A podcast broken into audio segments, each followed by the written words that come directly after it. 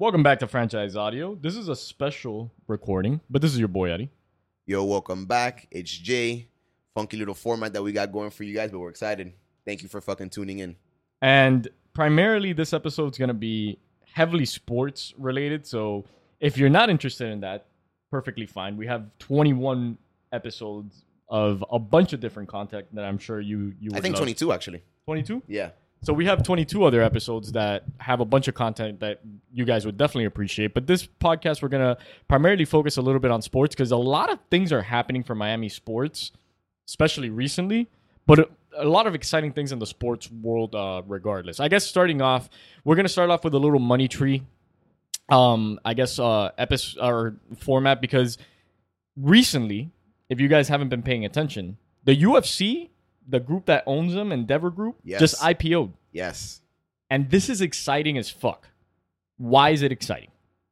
I don't know. For me, I think it's just exciting because, and I'm gonna have to probably do a little bit more research after this, or maybe somebody can correct me if I'm wrong.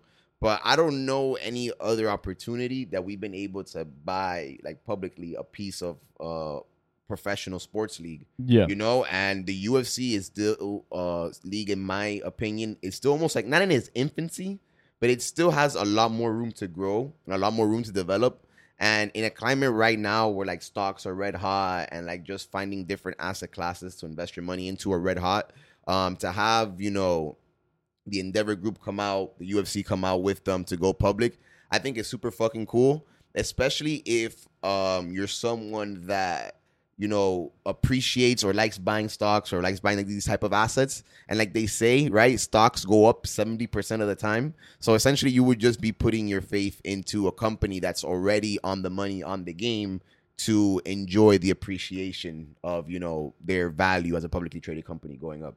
It feels like Dana White would die for this shit. This yeah this You know yeah what I mean? exactly and this is right up his his, wheelhouse Yeah, it, this is something that one it, it's exciting because I I can't think of one other uh like major sports industry that you could buy into like you said. So this is almost like a growing asset given the popularity of the UFC um especially over the last couple of years, but definitely right now is it's super hot. Um, I think it was like 1.5 million pay per views for this last uh, amazing title card. That if you guys haven't seen, I would even go back and watch it. It had Yes. three title fights, and all of them were slam dunks in their own regard. And I think mixed martial arts being demonstrated and portrayed in a way that you have professionals that are dedicated to the craft, that are great at the craft, versus some of the best competition in the world yo, that's fun to watch. And I think the UFC has room to grow, it has room to progress, and it's come a long way already. But now, as a public offering uh, that you can invest in, is something that it's an opportunity that a lot of people have been looking for. Also, IPOs typically tend to, to you know fluctuate and go down. yeah they have a pullback usually after like their initial offering date So they'll you know they'll pull back a bit, but I would at least take a look into it because the benefits could be monumental.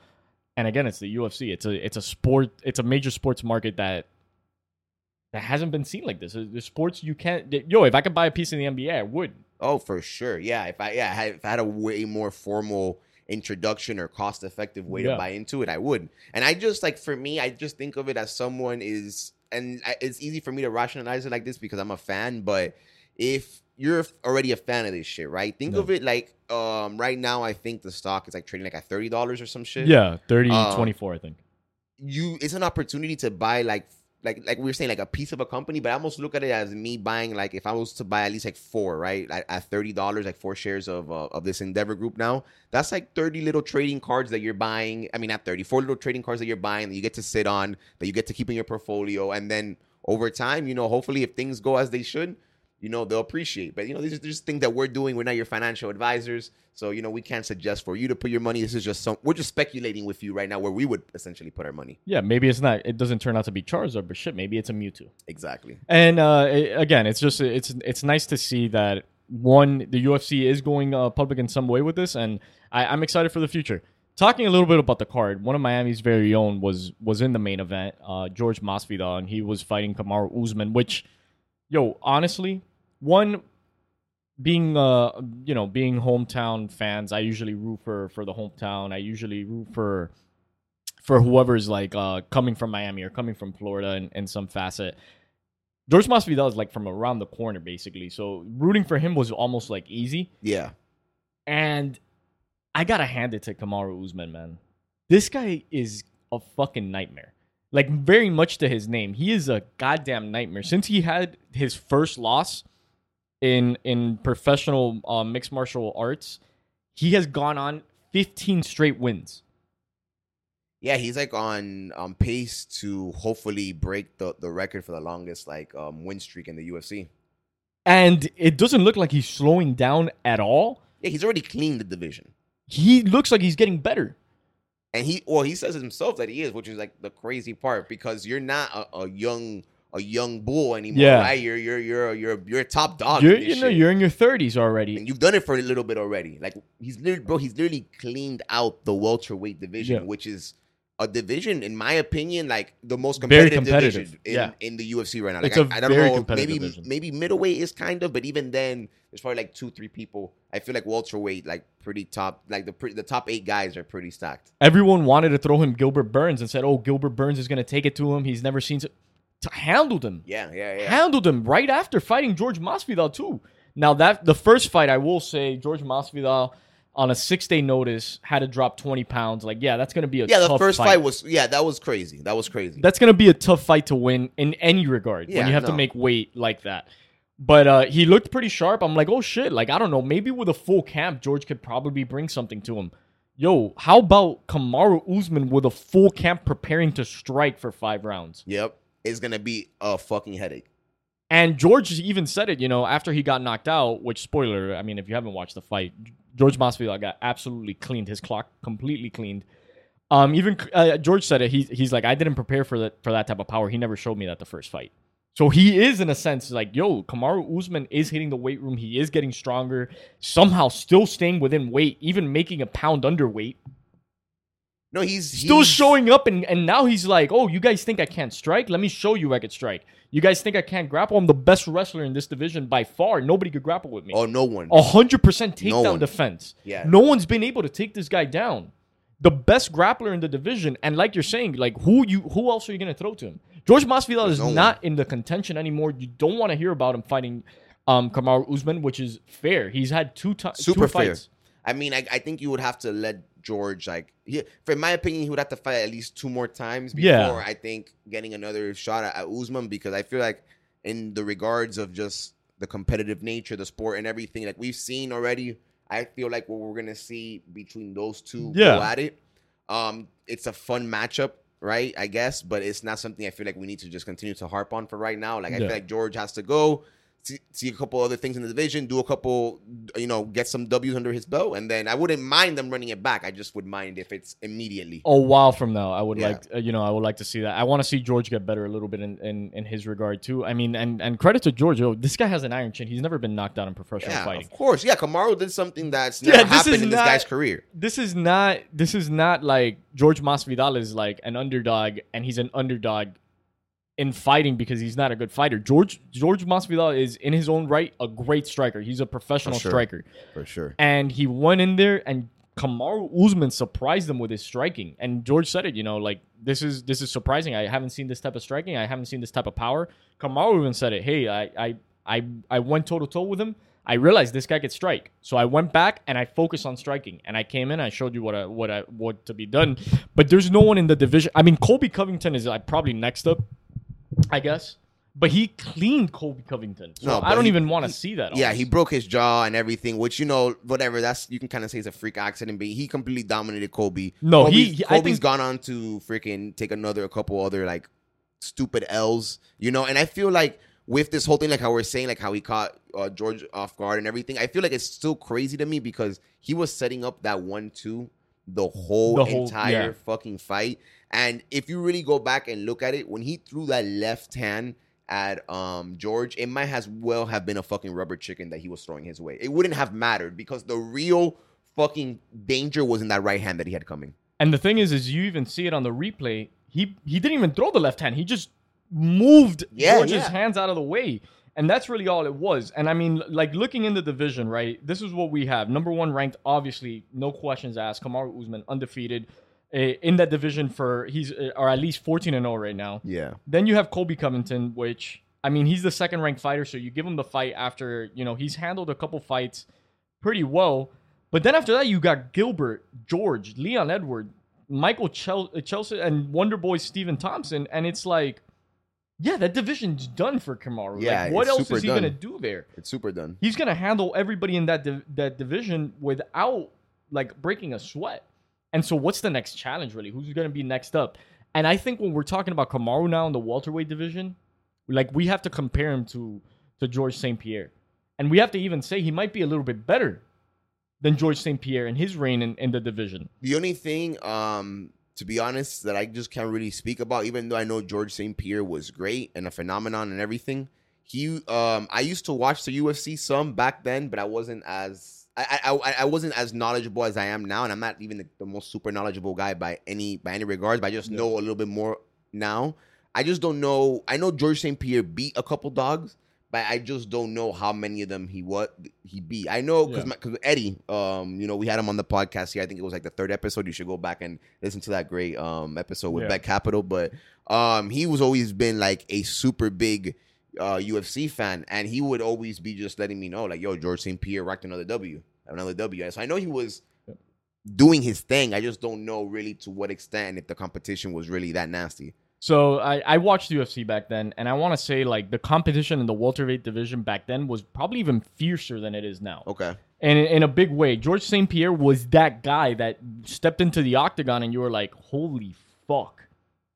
He only lost twice, and he lost to two of the best fighters in that division, which were Matt Hughes and Matt Serra, Okay. and uh, successfully defended the welterweight title. I want to say like nine times. This guy.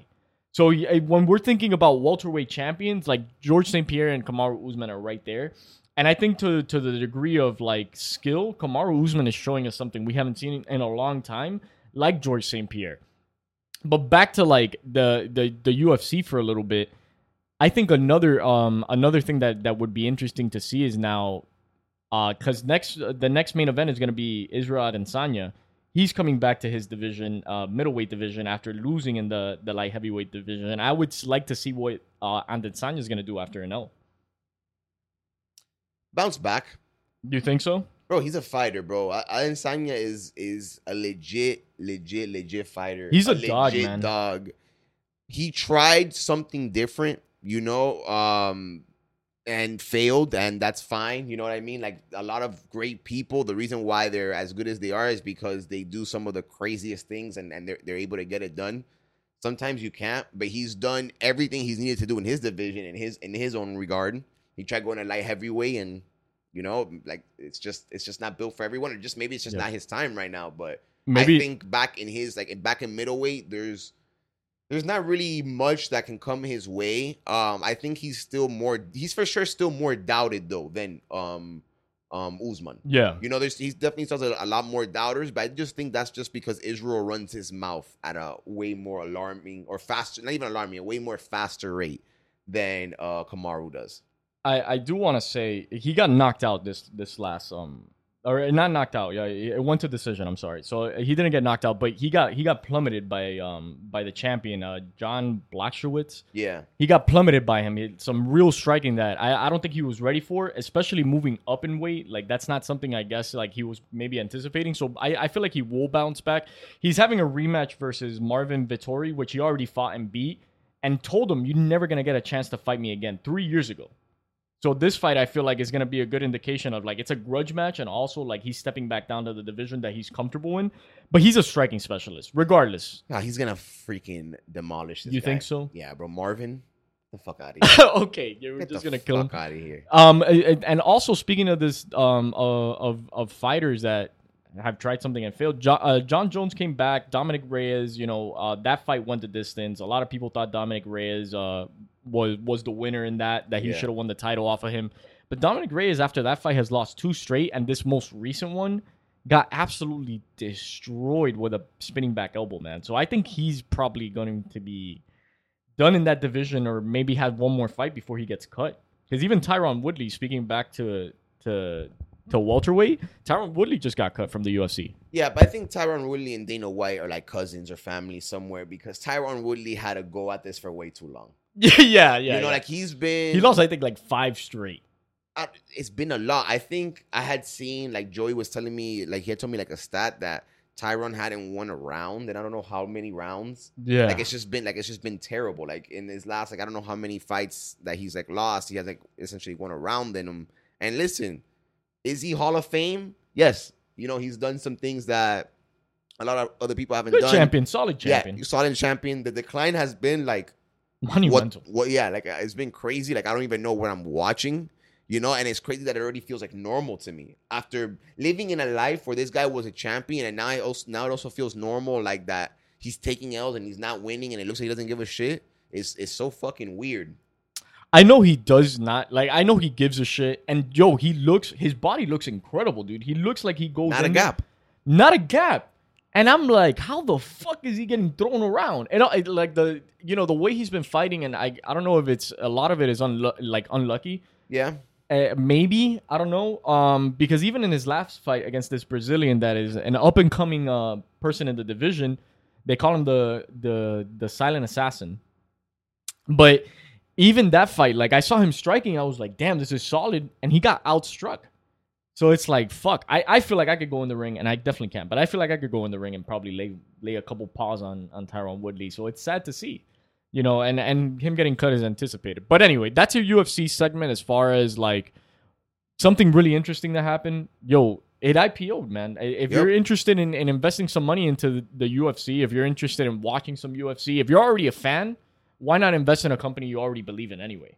For sure If you're 30 paying your money $30 for a share you spend $60 on a, on pay per pay-per-view view, yeah. that you only get to watch that one time for that one night. Maybe Yeah. you create some good memories with some loved ones, but regardless, like spend now sixty dollars, maybe sixty times two, right? One hundred and twenty on a fucking, you know, on, on a couple shares. And obviously, I'm not speaking to anyone but you, Eddie, and even you. I'm not even your financial advisor, so I'm just speaking for myself about what I might do with my money. We're definitely not financial advisors, so anything you hear on this podcast as far as investing, do it at your own leisure. We're just providing you information about something interesting that happened. Research info. research the info. Now, skipping a little bit forward, yo, the Dolphins, I feel like just had one of the best drafts they've had in a while. Yeah, the NFL drafts, you know, um, just passed recently, right? It took place last week. Um, you know, we had I don't know how many teams in the NFL, 31, 32, 32, 32. 32 teams go through their draft, pick their players, right? Fill their fill their franchises with a bunch of hope, you know, a bunch of like well wishes, hopefully good times ahead. Um, us being down here in Miami, Miami really is the only city and team we really give a fuck about how, of how they draft. And if you ask me, barely, right? I barely give a shit. But um, we have Tua, right, which is our franchise quarterback from what it from what it seems like, right? gunslinger, gunslinger, Um, our gunslinger, now moving forward, and especially with this past draft, it, it shows that the franchise has some has some hope behind them. You know, because we've definitely filled up the roster. We definitely have given him an extra weapon, right, and everything. So, um, let's get into it, bro. Like the fucking Dolphins drafted. What the fuck do we got? You know, I think people forget this, right? So the Dolphins, if you guys don't know, drafted Jaylen Waddle uh, in the first round. Jaylen Waddle, wide receiver coming out of Alabama, side to side with the Heisman winner DeVonta Smith, that a lot of people have in high regards in this draft. Jaylen Waddle, in his own right, is a respectable receiver. Respectable and understandable. No, this is no scrub coming out of Alabama. Okay, Alabama in the last, like I want to say, five years has produced some fucking serious talent at wide receiver. This year, no different with two wide receivers coming out in the first round. Yeah, Honestly, Jaylen Waddle, they're comparing him as far as speed, his athleticism uh, at the slot. Yo, like Tyreek. No one is compared to Tyreek Hill's speed in a long time. Yeah, no, Tyreek is insanely, insanely, insanely fast. But if you watch some Waddle tape, you can you can just see it, and it's crazy because you don't see it in just like him actually running because speed is very hard to capture on Yeah. film. You see with the little things that how like he's running, but there's no one that like there's other people running after him, but they can't touch him, they can't grab him, they're nowhere close. Yeah. And then you even have some parts of the tape where people are literally running, running, running after him and then diving to try to get him and they miss completely. So it's like, and those little subtleties that you really see that his speed is out there and it's a lot more dominant than anybody else that's on the field because everybody runs, but just not everyone is running that fast. I feel like he could get a speeding ticket from an officer. He's Bro. fucking hauling ass. And not only that, but he's also a better pass catcher than a lot of people. Um, like like uh, the most recently coming out of the draft, um, Ruggs. Okay. Henry Ruggs the third uh, for the Raiders. Great speed, but he's dropped a lot of balls for the Raiders. Jaylen Waddle doesn't look like he's dropped shit in his time at, at Alabama, and also he's built. Besides the defenders, he's definitely dropping. The Yeah, defenders. he's dropped a couple of defenders, but he's also built better than DeVonta Smith. One of DeVonta Smith's biggest criticism is that he's really, really light for his for his size. That he doesn't have a lot of weight on him. That it, comparing that to NFL receivers, he might get get hit once and he's going to be a liability. But I don't get. Uh, and, and mind you, like I'm nowhere near. I, actually, I don't even say nowhere near. I'm And that's not the a, I'm not a professional on this shit. Nowhere near professional on this shit. Mhm. Besides, like my fan eye, right? My my fan trained eye. Um, but you can't just pair him up with like a physio- physiologic, uh, fucking nutritionist and like Yeah. what is that word? Physio Physiological, like physiological or physiology like fucking um professor no, like like for- dietitian and nutritionist you know, for for workout thing. exercise and everything and, and you help this individual get put on some mass like I, i've definitely seen some receivers that have you know gotten like beefier and stockier and stronger in their time in the nfl so i feel like Yeah. why is that such a worry Knock. Yeah, or unless it's like just really hard to get guys to commit to that because that also is a fucking huge commitment you know to because to want to take your body through that transformation of putting on weight and putting on mass you know what i mean Yeah, I don't think that's a problem for DeVonta Smith. Um, primarily because he's put in the work. You could tell he's put in the work. Heisman winning wide receiver. You haven't seen that in college in the last thirty years. yeah Period. A, a, a wide receiver doesn't hold up the, the Heisman Trophy. So in his own right, this guy puts in the work. He's a baller. Here's the other thing. He's not coming from a scrub college either. I'm sure Alabama had him on a nutrition, a workout plan, all this stuff. yeah It might be something along with like just the way his metabolism is. Who knows, right? I don't want to. I'm not a doctor. I'm not a, a nutritionist. I don't want to like anticipate that. But also, yo, this guy's a proven baller. He's a proven baller. Oh, to tackle yeah. him, you're gonna have to get him, and that's Fuck gonna be yeah. hard in his own right. And he's a playmaker. Here's the thing: I don't knock him for his size. Because there's a lot of people that uh, in the NFL have translated, yo, like Percy Harvin, pretty built slot receiver, um, that yo Hall of Famer in my regard, For probably. Uh, just bad locker room issues. Tyreek Hill, another uh, a guy that you can knock for outside locker room issues. I, I don't like him as a person, but he's a baller. Yeah, Ty- Tyreek has got some of that going. Yeah, he he's like on the he's he was suspended because he beat his like girlfriend and like threatened her and her kid and his kid. You don't remember that? Fuck, he year? was one of the NFL players that did that shit. Yeah, yeah, yeah. He's he's on that shit. So Tyreek, I can't really, you know, I don't know him as a person. So all I see is allegations against him and things that that the NFL suspended him for. But I'm thinking of like, yo, there's some wide receivers that could that could really fucking run and catch a football in their own right, and they're not like super, you know, they're not your your Megatron, they're not your Julio Jones, Yeah. they're not stocky receivers that you know could just go and, and get it. But I think DeVonta Smith is his game is going to transition well into the NFL. The Eagles picked him up, man. I think the Eagle and uh, the Eagles did right by picking him up at that pick because one, they need a wide receiver because they have nobody, and on top of that, Jalen Hurts has some chemistry already because he's from Alabama too, their quarterback. I'm not gonna lie to you though. The only chemistry I give a fuck about though is Tua and Waddle. I, don't love it, man. fu- I don't give a fuck about Smith's chemistry. of course not. You know we didn't get you. Sorry, Smith. Wish you the best. Yeah. But the dog that I'm really riding with right now is Waddle. Jaylen Waddle also speaking of like we're talking about uh, you know their structure has a lot better structure than than DeVonta Smith. Jaylen Waddle doesn't have as much criticism as DeVonta Smith, so maybe the Dolphins just went with the safer bet, a speedster Yeah. that could get open, great route running, great punt returner, good on special teams, and on top of that, you're fast as shit.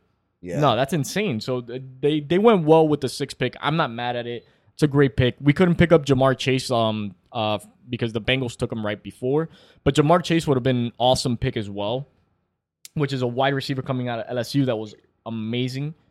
Um, but then with our second pick in the first draft on the 18th pick, uh, or the second pick in the first in the the first draft, or 18th pick, we picked up Jaelan Phillips from Miami Yeah. and he's from University of Miami. I watched the UM games last year. This kid's a fucking baller, man. Speaking of defensive uh, uh, ends that could really get after the football, that could really take down quarterbacks, nobody could guard this kid, man. Coming off the line, this kid is he's a playmaker. He's gonna Yeah. go by whoever's guarding him, whatever offensive tackles in front of him, he's gonna go by him and he's gonna do damage to that quarterback and he's gonna strip that ball from you. Did it every time we needed him to last year for UM. And fuck, dude, I'm happy. I'm happy he got drafted by Miami, dude. He's coming right down the. He's coming right down the street. Yeah, he's going into the Hard Rock. I'm I'm more excited about a Miami team this year for sure, only because I feel like we have exciting pieces. Yeah. One and two, even though um the past like year and a half I hadn't really been watching a lot of, you know, just NFL and like Dolphin football and, and things like that.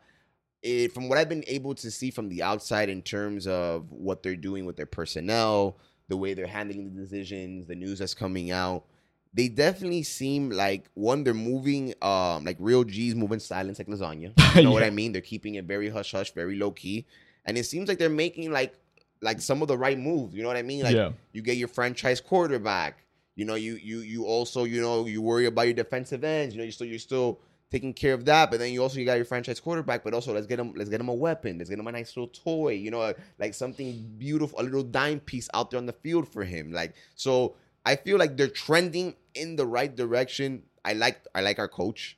You know, I Brian Flores is a solid coach. yeah, Yeah, you know, like I like our personnel solid, team. solid coach. So I feel like there's um if you're like a Dolphins fan, there's definitely like things to be like happy about. You know, are Here's get- something I'm gonna remind win the Super Bowl or anything like that? Probably not. Um, if you're someone like me that that suffers from like championship or bust mentality, you know, you're a little excited, but you're not too excited at the end of the day. I'm gonna tell you something. I'm gonna remind you of something because a lot of people forgot, and even I forgot until I looked up Jaylen Waddle and I was doing some Dolphins research. I'm gonna remind you of something that we did on this offseason that is exciting as fuck. You know who we signed this offseason? Who? Will Fuller. No way.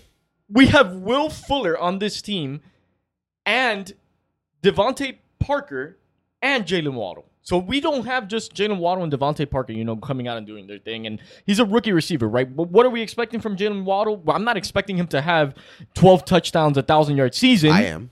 Why not? But Sky's the limit. you know what I am expecting? I'm expecting for Devontae Parker to go out there and show his elite status as a wide receiver finally, because he doesn't have to get double covered anymore. Because we have Will Fuller lining up on the other side. And do you really want Will Fuller being wide open? Yeah, no, that because he will. He's already been seen to torch defenses, torch them. And Will Fuller's on a Miami Dolphin. Did you rem- did you did you uh, know that? Because I I recently found this out again. Because I feel like I reacted to this a couple months ago. Yeah. And now with the Jaylen Waddle news, I'm like, oh, awesome. We have a, like a solid uh, slot receiver, maybe you know someone really fat. Yo, we have Will Fuller lining up on the other side of DeVante Parker now. Yeah. with sure. Tua on his second year coming off and throwing the rock at him. Our offense is honestly something to get excited about. No bullshit. No, uh, us here talking, I'm like here thinking about it. I'm getting excited. Like I, Yo, wi- no wish bullshit. the NFL season was starting up now. mm, Thinking about it because there's a there's things that I want to see play out, and there's players that I want to see play again, like Odell and shit. Yeah. But regardless, I I want to see I want to see this fucking Miami team. I want to see this now, like how you're saying. I want to see this receiving corps because I had no fucking idea what Fuller was. Will on that team. Fuller's a Miami Dolphin. And I mean, they they went the, the Is Texans. he hurt or anything? Like, No, he's good to go. He's ready. He's he has the pause on him and everything. just wanted to come down to uh, Miami. the thing is, the South Texans Beach. didn't want to give him some money, so he came down to Miami and he he got paid.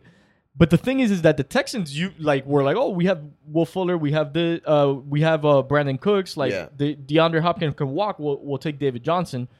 That didn't work out for them. But Will Fuller had a fucking stellar year for the Texans. So just seeing Will Fuller be a true number one over there, Yeah. and seeing how fast, how skilled he is at the position, now coming along and giving, like, bringing his leadership, his expertise, and not only that, but yo, someone that Tua could trust throwing the long ball to. Because how many times did fucking Jakeem Grant drop the ball last year? I couldn't believe how many times I saw the I saw um like highlights of Tua, and I couldn't believe how many times he got the ball to you and you dropped it.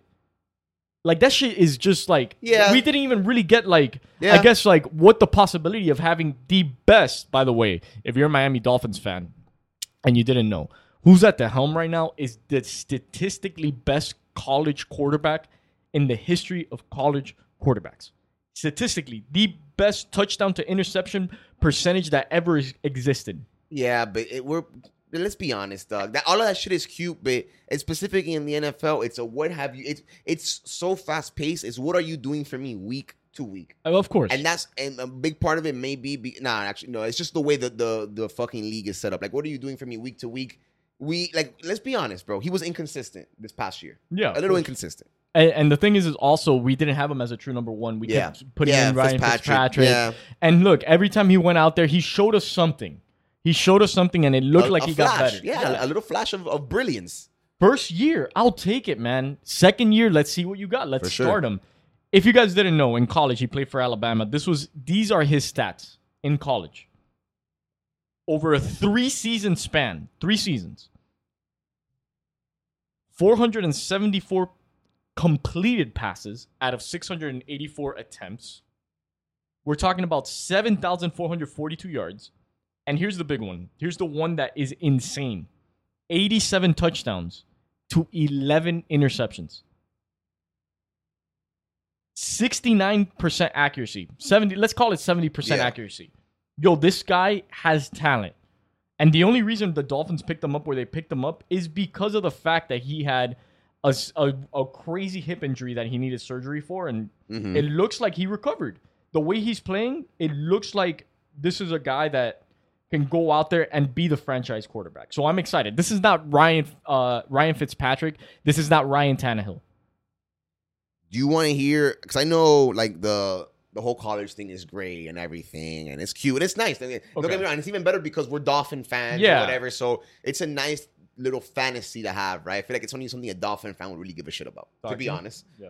Um, but since we want to talk about greatness in terms of just fucking quarterback and everything, a man that is doing it in the NFL right now, Aaron Rodgers, right? Yeah. You know how many fucking touchdown passes he has the past uh two years? How many? 74. You know how many interceptions he has? How many? Nine. Yeah. So like like I said, like the college and everything is nice, is cute, right? And it's something cool to, to get excited about, but what are you doing for me week to week? Aaron Rodgers, I th- fuck. I'm gonna say this, and I know what it's gonna sound like because we still have the goat in the league, and I know this is you know we have Drew Brees retiring right now. Aaron Rodgers, No, retired. He said he's not coming back. He's Yeah, done. he's Don't worry about me. And Brady we have- did what he did. we have amazing quarterbacks in the league. Look, Russell Wilson just came off an incredible season as well. Yeah. Aaron Rodgers is the best quarterback I have seen with my own eyes. Yeah. The best quarterback, right? Maybe not on the best team. Yeah. You know, uh, maybe they didn't kick a field goal that they should have. Whatever the case is, You've never seen Brady? Aaron Rodgers, Seven rings. and this is why I'm saying it. Aaron Rodgers is the best quarterback that I have seen as far as accuracy, deep ball, making a play when necessary. I've never seen that skill. Yeah. He also has a dog as a wide receiver as Davante Adams. But yo, Brady's also on almost like a super team right now, and he played with the Pats, which is probably arguably the best dynasty that we've seen. Yeah, but not because they had not because they were super team ish. They just they had Tom Brady. I know, but they also had And you Tom know, Brady went to the Bucks and you still gotta win. Like you know what I mean? I get it, I get it. But the Bucks defense is one of the best defenses. uh, It was like I think the second best ranked defense last year. But For that sure. that's not the point. I mean, you also have Mike Evans, Chris Godwin. You know, you you got some dogs on offense. You got Yeah. some weapons and some But toolies. they weren't doing shit until Brady get, got there. I get it. I get it because you know Brady. Brady's the goat, the the best of all time. I guess Aaron Rodgers maybe is the second.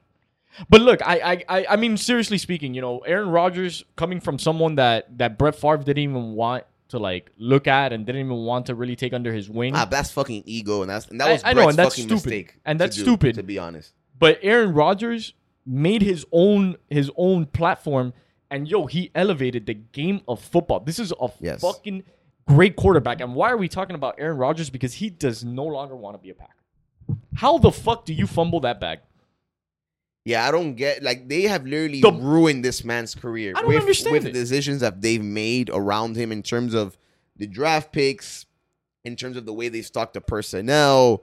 It's just like, how do you not value like something like Aaron Rodgers more and get all the pieces around it that you need to to make sure that you guys are like damn near Super Bowl champions almost every year because like you're saying, um, yeah, like like I'm I'm just like pulling your Lego like the whole Brady Yeah. or whatever. But yeah, like Aaron Rodgers is like fucking disgusting, right? Like if you have the opinion that he's the best you've ever seen, I mean, I'm sure people like people will combat it like all day. My personal preference is it's Brady, but you it's not a ludicrous statement to say like, yo, Aaron Rodgers is like the craziest quarterback I've ever seen in my life because he's a fucking wild, wild motherfucker. And the fact that the Packers didn't do more for that, more for that gunslinger is ludicrous. It's crazy. It's blasphemy. It- it- accurate puts a spin on the ball and it drops right. Yes, you have Davante Adams. Yes, you you had um uh, Jordy Nelson. Yeah, you have some solid receivers, but you need this guy behind the helm. Yep. And here's the thing. Okay, let me change it up. I guess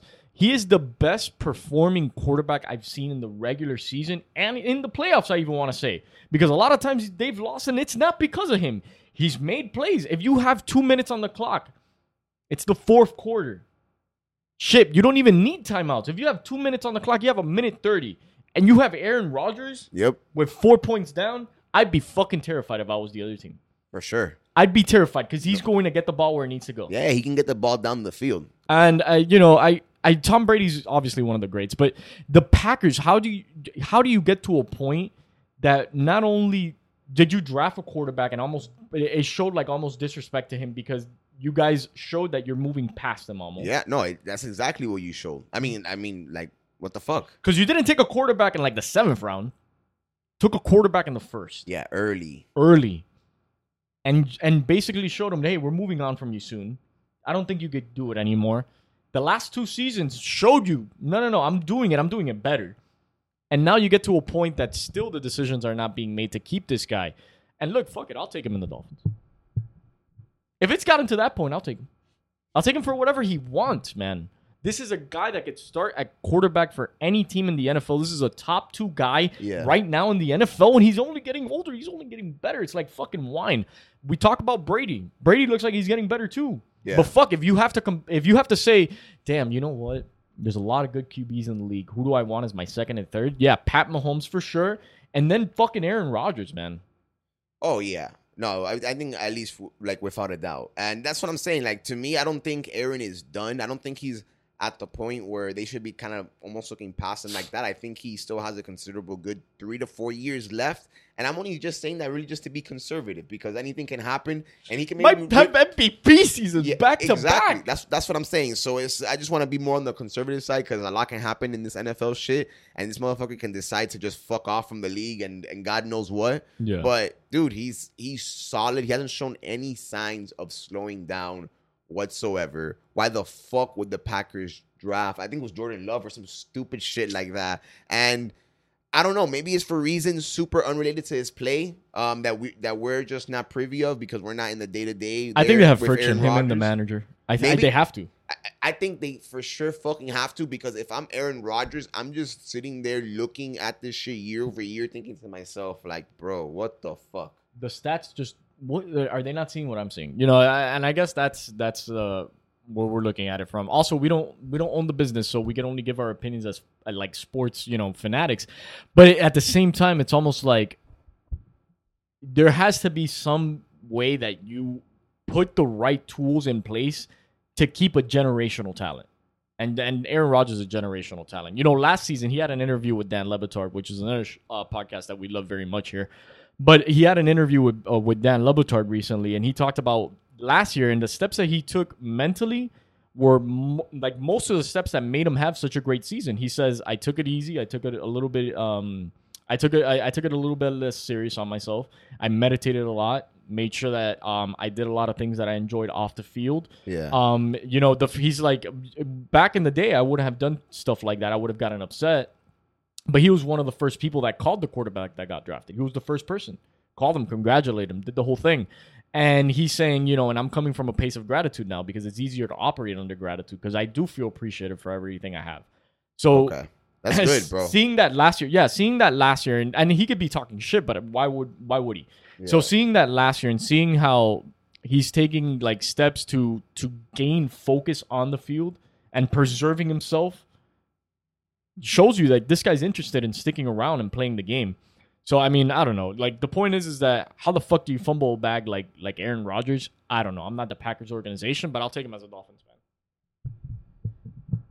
I'll ship Tua out FedEx next. Actually, no, he can Yep. stay if he wants. But if we get Aaron, I feel like he'll understand. There's a there's right? a bench position right now for Tua for sure. Like he he has to understand. Of course. right? Or or are we or are we just or are Eagles just too high where we can't see that that's Aaron fucking Rodgers and he wants to come down to the Miami fucking Dolphins. I mean, it, it, this is and by the way, this is just we're speculating. There's no news of this, and there's no reason for this. Like there's there's there most likely Aaron Rodgers is gonna stay a Packer. Well, I like to think about good, crazy shit throughout my day. Like, there's a lot of times, like, we have phone calls where we talk about the craziest shit. And we're just like, yo, can you imagine this, this, and that? And this is what we're doing right now. Like, Aaron Rodgers as a Miami Dolphin. Yeah. Um, the Super Bowl champion Miami Dolphins. I'll kill my bare hands for it at this point almost. Yeah. And I don't even love the Dolphins like that, You know but what I'll the fucking destroy. the idea wasn't even presented to me until we started having the conversation, and now I'm gonna like I'm gonna go on Twitter and rave about this. Yeah. Yeah. I'm gonna get Aaron Rodgers shipped out to Miami. So I need it. And I mean that's that's NFL talk, and and if you guys aren't excited as a Miami Dolphin for this season after finishing ten and six with a rookie quarterback, I don't know what the fuck you guys are are going to be excited about as a Miami Dolphin fan because it finally feels like the years of being a Miami Dolphin fan and knowing exactly how the season's going to go. Yeah. seven and ten, eight and eight. Like we just know that's the Miami football season. This is something to get excited about. Jaylen sure. Waddle, Jaelan Phillips. We took a safety in the second round. We took an offensive tackle in the second round. We're also developing that defense. We're making sure that we got guys on offense that could execute. Is an exciting time to be a Miami Dolphin fan, and also uh, the future looks bright. Listen, that's what I'm saying. Like, if you are a Dolphins fan right now, get excited. Like, like I said, I'm not the biggest homer when it comes to the Dolphins, but I'm at a point right now where we have enough nice pieces where I'm I'm excited to see the product that we're pushing out onto the field because I feel like it's gonna be one that a lot of people are gonna appreciate that aren't even Dolphin fans because I have seen um just the Dolphins gain a little bit more notoriety with like the press and such, like just in the way they talk about them and how there's been a couple more stories like saying, "Oh, the pleasant surprise of the Dolphins," or you know, or like people or other people wanting to see what the Dolphins have to offer as well. So I feel like you know we're not the only ones that kind of see the the good upside that they potentially might have. I feel like a lot of more other people are becoming privy to that right now as well. And look, if that doesn't get some some passion flowing, if that doesn't ignite the fire, then I know what will the Miami Heat. If you're uh if you're from Miami and you've been watching some Heat games this this season, maybe you see some L's, maybe you see some wins, but the playoffs are coming. We're right couple- around the corner. yeah, we're literally a couple ways away from from the playoff. We're already in May, guys. Think about that. We're already in fucking May. Yeah, this Holy year's shit. Dude. this what year's fuck. this year's flying by, but not only is this year flying by, but it also feels like almost all sports are flying by because now they're happening every day. Like it feels like I watch a Heat game every other day. Or Yeah. I, I have back to back Heat games, and honestly, it, it's nice to f- feel like hey, we're eventually getting back to some sort of normalcy. But yo, as a Miami Heat fan, it's exciting to see that one. This team is still looking solid. That we've had injuries all year, Yeah. and we're still ranked fifth in the East. But it's exciting because, yo, come playoffs, I don't really see a team besides maybe the Nets that could take it to a seven game straight. Yeah, I mean, um, I'm still a little. I have my reservations with the Celtics as well. No chance. Yeah, The the Celtics are not ready to, to beat the Miami Heat yet. They're not. I'll say this. I'll say this. Jimmy Butler, a season straight with more than 100 steals. There's only two other players to do that. One of them is John Stockton. The other one, eight. Wait for hundred steals. yeah. he gets hundred steals a fucking season. Yeah. Jimmy Butler's the truth. He averages he's averaging right now like 2.1 steals per game. Per game. Jimmy Butler gets hundred steals a fucking season. Yeah, Jimmy Butler does it. He does it. What the fuck? only two other players who have done it. If I'm not mistaken, John Stockton's one of them, and the other one I forgot. It might be Michael Jordan though. Regardless, Holy shit! What the fuck is he doing out there on the court? Eight Are we gonna straight. check him for a shank or something? yeah. So he's done that eight seasons straight. No surprise. We blew out the Hornets because they, they can't hold a candle to us. LaMelo ball, LaMelo no ball. Doesn't fucking matter who you put out there. Miles Bridges, Miles builds bridges, Bob the Builder. Doesn't fucking matter because this team, when we're in sync and we're out there on the court and we're hitting threes, we are unbeatable. Bam Adebayo can guard one through five, and I'm sorry, Rudy Gobert, you've stolen the fucking defensive player of the year title too many times from what is the best defensive player in the league, which is Bam Adebayo. Bam Adebayo at this point. Yeah, he even guards Kyrie, which is crazy to me. Talk to me about who else is going to have the game on the line last year Yeah. in the Eastern Conference Finals, and we're going to see one of the best, the second best defensive play I've ever seen in my life. Yeah, that block that he got on on Tatum. It was in the basket already. Yeah, it was out, out, out, outer worldly. It was crazy. It was just something I, I've never really seen some shit. I like didn't that. even know your wrist could go that back. And guess what? Jayson Tatum not strong enough. Sorry, hit the gym. Bam Adebayo is there to guard one through five. Give him a center, give him a point guard. Doesn't matter. He's gonna block him. Doesn't matter. He's gonna guard him. Bro, he really told Tatum, meet me at the top. Meet me at the top. And let's see. And Jayson Tatum met him at the top. And guess what? I'm sorry. The, Wow. the Celtics had to pack their bags from ESPN Studios. Beautiful. Orlando, Florida. ESPN Studios in Disney. He got to take Deuce at least, I guess, on a ride. Sorry. And this year, it's looking like much the same. Here's the other thing that he haven't been healthy. Goran Dragic missed a fuckload of games. Victor Oladipo is on this team, and it's forgettable because he's missed a fuckload of games too. He injured his knee. Jimmy Butler missed a month and a half almost in January. And this team is number five in the East. So when I'm thinking of, holy fuck, Jimmy Butler's still on this team, still on it, doing Jimmy Butler things. Because here's the thing, right? A lot of people could ball. Yeah. We have a league of motherfuckers that could ball. Yeah, everyone in the league can ball. Everybody in the league could ball. Yeah. Even Brian Scalabrine, White Mamba, Yeah.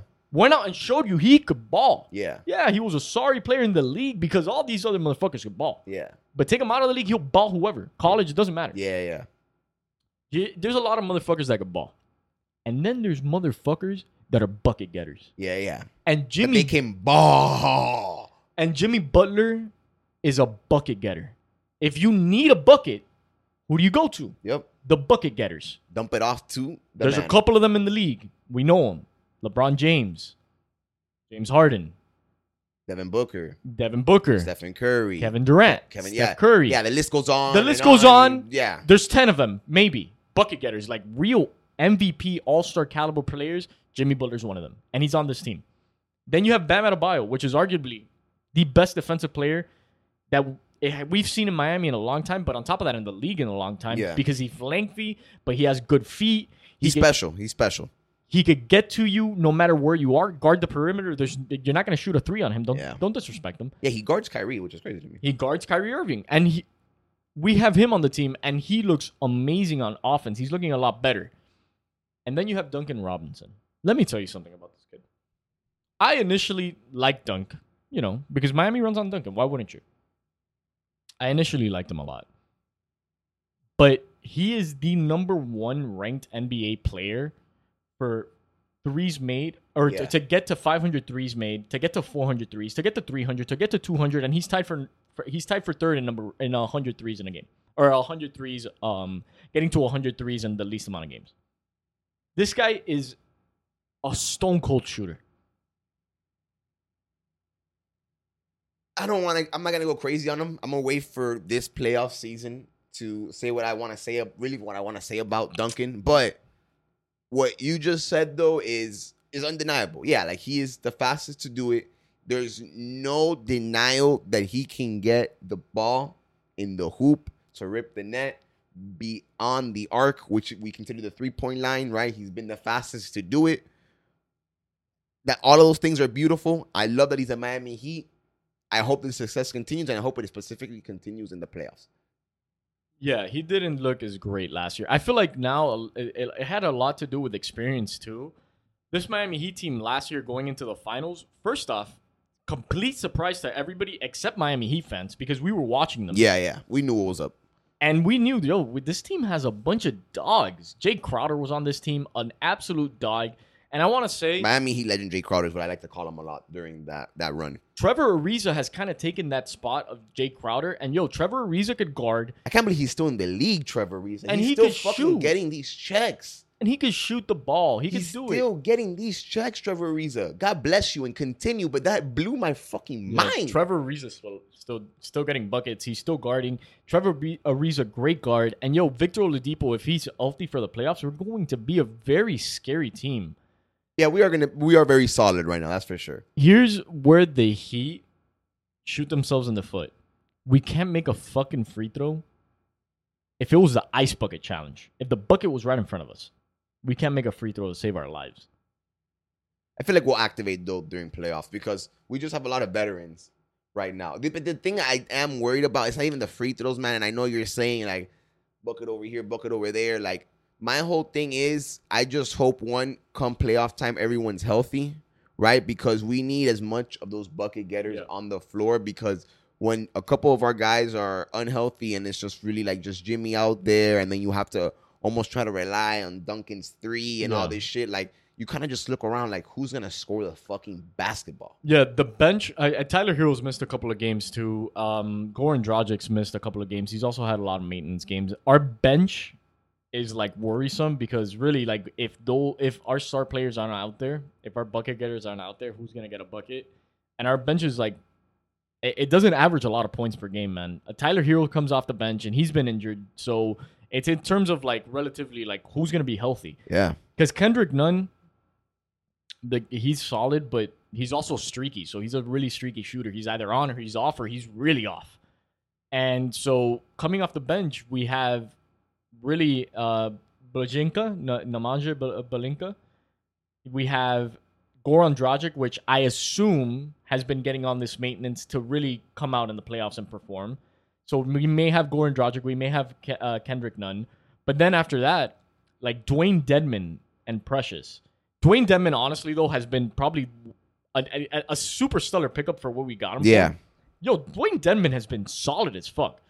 But anyway, then we have Duncan, we have um Trevor, we we have Bam, Jimmy. I think this team is solid enough to make it again to the finals. It really depends if we could get past the Nets because the Nets also are James Harden, Kyrie, and Kevin Durant are not scrubs, and it's gonna be hard to respond to to them. It- it- they're gonna Yeah. get buckets. So it, it's a matter of do we have the consistency on offense to score? Because defensively, we're one of the best teams in the league. yeah I think the the the Knicks might match us as far as defense, so that would be an interesting matchup. Because they're also a young team, they'll they'll move the ball, they'll they'll uh, they'll pace us out. Um, but the Knicks and the Nets are really the two teams that I'm looking at, like scratching my head, like shit, like what the fuck like damn, this is gonna be tough. i'm not gonna lie though the fucking league is so much better when the Knicks are good and i'm not a Knicks fan but i feel like the league it's it's different when the new york Knicks are actually doing something and they're not fucking just fucking off in, in all these games and they're i don't know how many games below 500 and they're not even in playoff contention. Like to me i like it when the new york Knicks are in are, are in it right? I feel like that's just kind of like i mean i feel like it's been like that for a long time. They've never really won shit but they've, they've had a lot of like dope teams. A lot of dogs have gone to play through there and and, and, and it feels good to see the Knicks in some type of contention. I'm not gonna lie. I I think Tom Thibodeau has done an outstanding job at what he has. oh phenomenal job And the fact is, is that hey, that is the if I'm not mistaken, right now, currently from the recording of this podcast, they're ranked number one in defense. Here's what I have not to say. surprising from a Thibodeau team Here's what I'll have to say. We have about like I say eight games remaining, and pretty tough games they're tough games, right? I mean, uh, the the next I uh, the next five games we have is against the Mavs, the Timberwolves. We play the Celtics twice. Then we play the 76ers, the Bucks, and we close out with the Pistons. yeah but it's a pretty, It's that's a pretty tough Yeah. matchup going forward. Except of course the Timberwolves. That's gonna be that's hopefully a win. The Timberwolves are in a Yep. sorry ass place. But the Mavs, you got us. You you got to go and, and face Luka Doncic, and we know what he could do. And then we have the Celtics back to back, and then the 76ers and the Bucks. The Bucks, I think we could definitely t- uh, take a game from them, like in the regular season, uh, closing out now. yeah And it's going to be very important of where we land on the standings because the East is so fucking tight between teams four all the way to team eight. yeah we can we don't have a, a bunch of room for error We have to close out the season with wins, with dubs. Yeah because we don't want the, the the Pacers or the Hornets to, to rack up a couple W's and it puts us in a stupid ass spot Yeah, because then at that point, you know, we may have to face the Nets like first round, and I don't know if we're ready to face the Nets first round. yeah I I don't know so either but I wouldn't if let's say We worst comes to worst we come in we land at eight the 76ers I feel like we eat that up all day I think the 76. Look, Joel Embiid has had an amazing, amazing MVP caliber season. yeah You cannot take the Miami Heat. Sorry, sorry, Joey. Yeah, I don't think so. I don't see. I don't. Th- I don't think he could do seven games against the Miami Heat. And maybe I'll be proven wrong, but I think this team has a, a solid chance of at least making it to the Eastern Conference Finals. Yes, Sersky. They showed you last year. This year they've had their moments. I think it's about being healthy. I think it's about making consistency in our in our in our um in our free throws. We're ranked number 10 in the league, so it's not horrible. We're top 10, but in the playoffs it's really going to shine through because we go to the line a lot of times. And a lot of times it looks like there's opportunities that we miss right there for free. As long as our defense stays solid, I think this Heat team has a solid chance of at least making it to the Eastern Conference Finals and showing again, hey, we're a respectable team and moving forward, you're going to have to worry about us. Yeah. I agree, bro. Um, like I've said, you know, go Heat. Love you, Miami. Continue to do your thing. With a fucking next couple of hard games coming, but I have no fucking doubt that the cards are gonna fall with, where they fall. I don't fucking doubt that we're gonna go straight into um like that we can go straight into a fucking Easter Conference uh final scenario. I'm very excited though to see how that's gonna play out, who we're gonna have to play, and um a lot of these playoff series how they're gonna go because the East is, in my opinion, right now just as interesting as the West. Maybe not as competitive, but very competitive in its own regard. And maybe we'll talk about some potential final matchups in the future if, you know, once the playoff starts, if things start, uh, you know, honing out. But this has been Franchise Audio. This is your sports podcast, a little special episode. Thank you guys for fucking tuning in. Um, we're definitely excited with a couple of just like the identities and some of the things we want to do, you know, just with the show and everything moving forward. Um, if you enjoyed this style, which we know we um, anticipate to do a lot more in the future and everything, um, you know, let us know if you have any feedback for us or anything, you know, definitely share with us. If you fucking enjoyed this episode, share with a friend and thank you for fucking tuning in. Erik Spoelstra's the best coach in history.